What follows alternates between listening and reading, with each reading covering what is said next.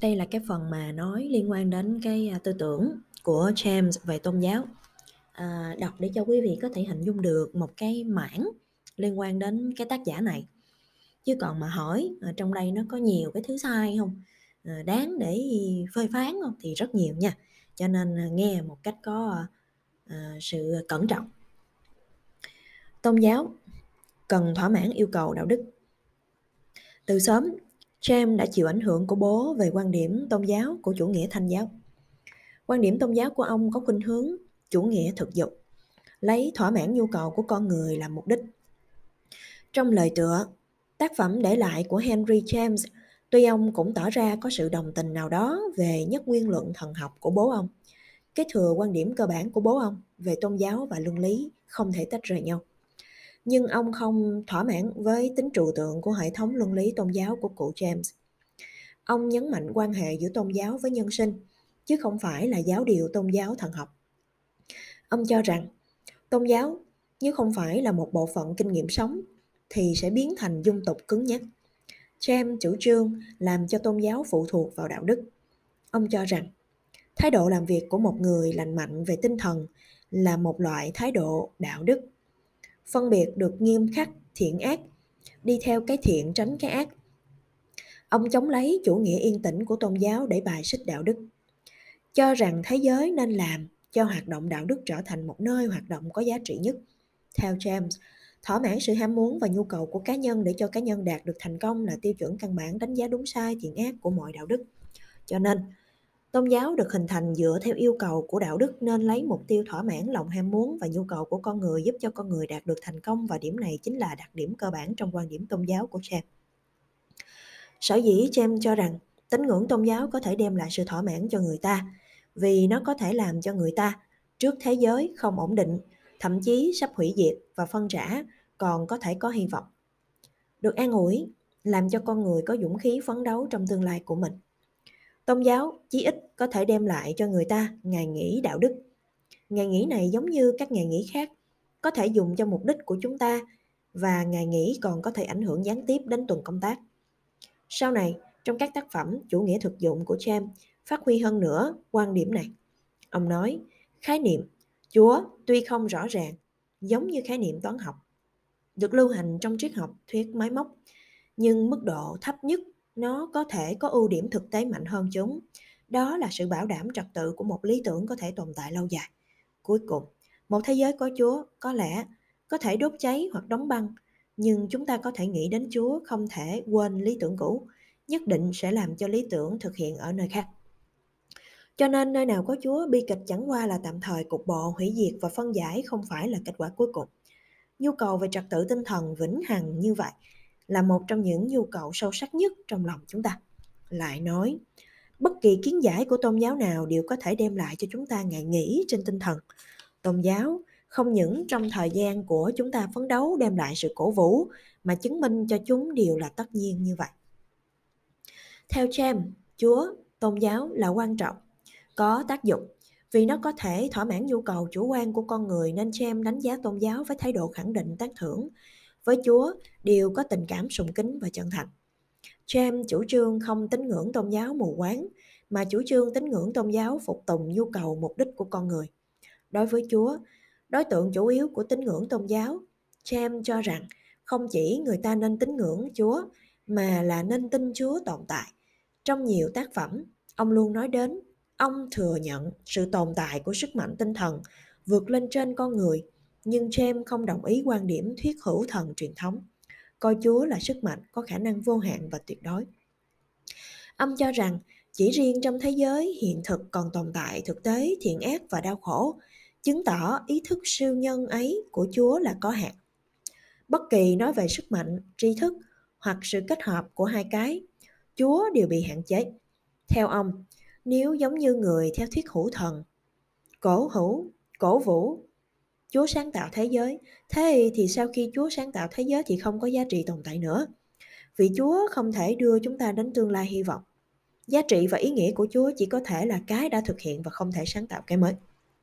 Ông nói, dù có Chúa nhưng sự việc làm của Chúa đã hoàn thành và vũ và vũ trụ của Chúa đã vỡ nát. Chúa này còn có ý nghĩa gì nữa? giá trị của Chúa không thể nhiều hơn cái vũ trụ ấy một ít nào. Theo quan điểm của James, Chúa nên là một loại sức mạnh có thể dẫn dắt chúng ta đến tương lai, đem lại hy vọng, sức mạnh cho chúng ta, có thể cứu giúp chúng ta. James cho rằng Chúa làm cho chúng ta sự được cứu vớt. Vừa không giống như chủ nghĩa lạc quan phái tính, nó là tính tất yếu, lại không giống như những người chủ nghĩa bi quan như Schopenhauer. Nó không có khả năng nên nói Chúa có khả năng làm cho chúng ta được cứu vớt. Ông gọi loại quan điểm này là chủ nghĩa cải thiện. Chủ nghĩa cải thiện đối với sự cứu vớt của thế giới vừa không nên xem là tất nhiên, vừa không nên coi là không có khả năng, mà coi là một loại khả năng. Các điều kiện thực tế được cứu vớt tăng lên, loại khả năng này trở thành tính tất nhiên thực tế ngày càng lớn. Nói cách khác, chủ nghĩa cải thiện cho rằng nếu con người có thể cùng với Chúa hợp tác làm cho thế giới trở nên tốt hơn thì thế giới ấy có thể trở nên tốt hơn. Tương lai không phải do Chúa quyết định, nên không phải tất nhiên trở nên tốt hoặc tất nhiên trở nên xấu. Ý nghĩa và tác dụng của Chúa vừa đem lại hy vọng cho chúng ta, làm cho chúng ta có lòng tin, biến thế giới trở nên tốt. Nói cách khác, Chúa không phải là người quyết định tuyệt đối, mà chỉ là một loại hy vọng, một loại sức mạnh cổ vũ. Theo James, không có Chúa, giống như nói không có hy vọng. Vì vậy, cái được gọi là Chúa của James không phải là đấng tạo hóa, Chúa của tinh thần tuyệt đối mà chỉ là một sự giả thiết. Người ta giả thiết ngoài thế giới vật chất có thể thấy được, còn có một thế giới lý tưởng khoa học không thể đạt đến. Chúng ta chưa được biết, hoặc nói có một thế giới là đối tượng của tình cảm, thể nghiệm nội tâm của cá nhân. Giống như các giả thiết khác, tính chất xác thực về sự tồn tại của Chúa cũng chỉ có thể họ đánh giá về tác dụng đối với con người. Các loại kinh nghiệm tôn giáo Việc tìm hiểu vấn đề tôn giáo có thể nói đã đeo đẳng suốt cuộc đời của James. Ông thường dựa vào hiểu biết của mình để trình bày kinh nghiệm tôn giáo. Các loại kinh nghiệm tôn giáo được xuất bản năm ông 58 tuổi, lại là một thể hiện tập trung tư tưởng tôn giáo của ông. Hai loại hình kinh nghiệm tôn giáo. James chống lại việc bàn luận một cách siêu hình tôn giáo và Chúa trụ tượng, mà gắn chặt chúng với số phận và đời sống con người. James cho rằng con người đã thần bí hóa rất nhiều kinh nghiệm cuộc sống khó đạt tên này thành những kinh nghiệm tôn giáo. Ông phân biệt giữa kinh nghiệm tôn giáo này, à, các loại này thành hai loại. Một, tôn giáo của tinh thần lành mạnh. Loại tôn giáo này cho rằng thế giới là vườn đào của ờ, cuộc sống. Mọi biểu hiện của cái ác đều là sự ngẫu nhiên. So sánh với cái thiện cơ bản thì không có thể liên quan gì lớn. Tóm lại, có thể quy kết thành một câu trên trời có chúa trên đời mọi cái đều tốt đẹp James cho rằng tôn giáo của à, loại trạng thái tinh thần lành mạnh này một loại tôn giáo không hiểu con người vì sao có thể bi quan yếm thế nó phối hợp với cuộc vận động tiến hành chữa bệnh bằng tâm lý khi không có lòng tin đối với bệnh nhân được truyền bá rộng rãi ở thế kỷ 19.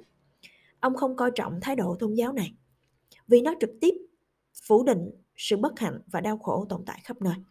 Vì văn minh được xây dựng trên lò mổ, nếu chúng ta từ chối thừa nhận sự thật này, chúng ta có thể làm cho mình trở thành một người mù trước thực tế chìm ngập đáng sợ.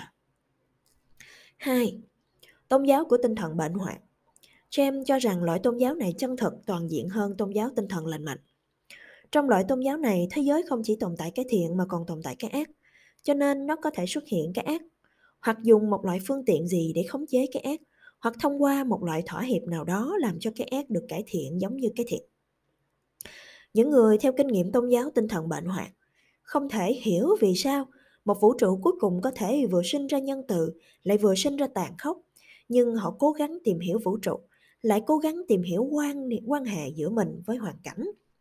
Họ phát hiện mình đang ra sức tìm kiếm hạnh phúc, sáng tạo hạnh phúc, nhưng hành động của họ lại mang lại đau khổ cho họ và những người thân yêu của họ.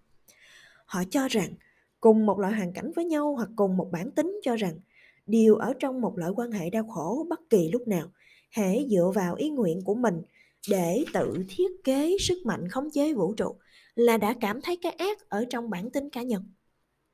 Như một loại phá hoại của quan hệ giữa họ và vũ trụ Cảm giác tội ác làm cho bản thân Chúa phải gánh chịu đau khổ.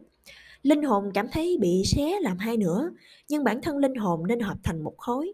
Lúc ấy, cần có một loại tôn giáo an ủi thông qua tín ngưỡng tôn giáo đạt đến sự thống nhất trong mình. chủ nghĩa thần bí. Một phần ba cuối cùng của cuốn sách Các loại kinh nghiệm tôn giáo của James dùng cho nghiên cứu những chủ nghĩa thần bí.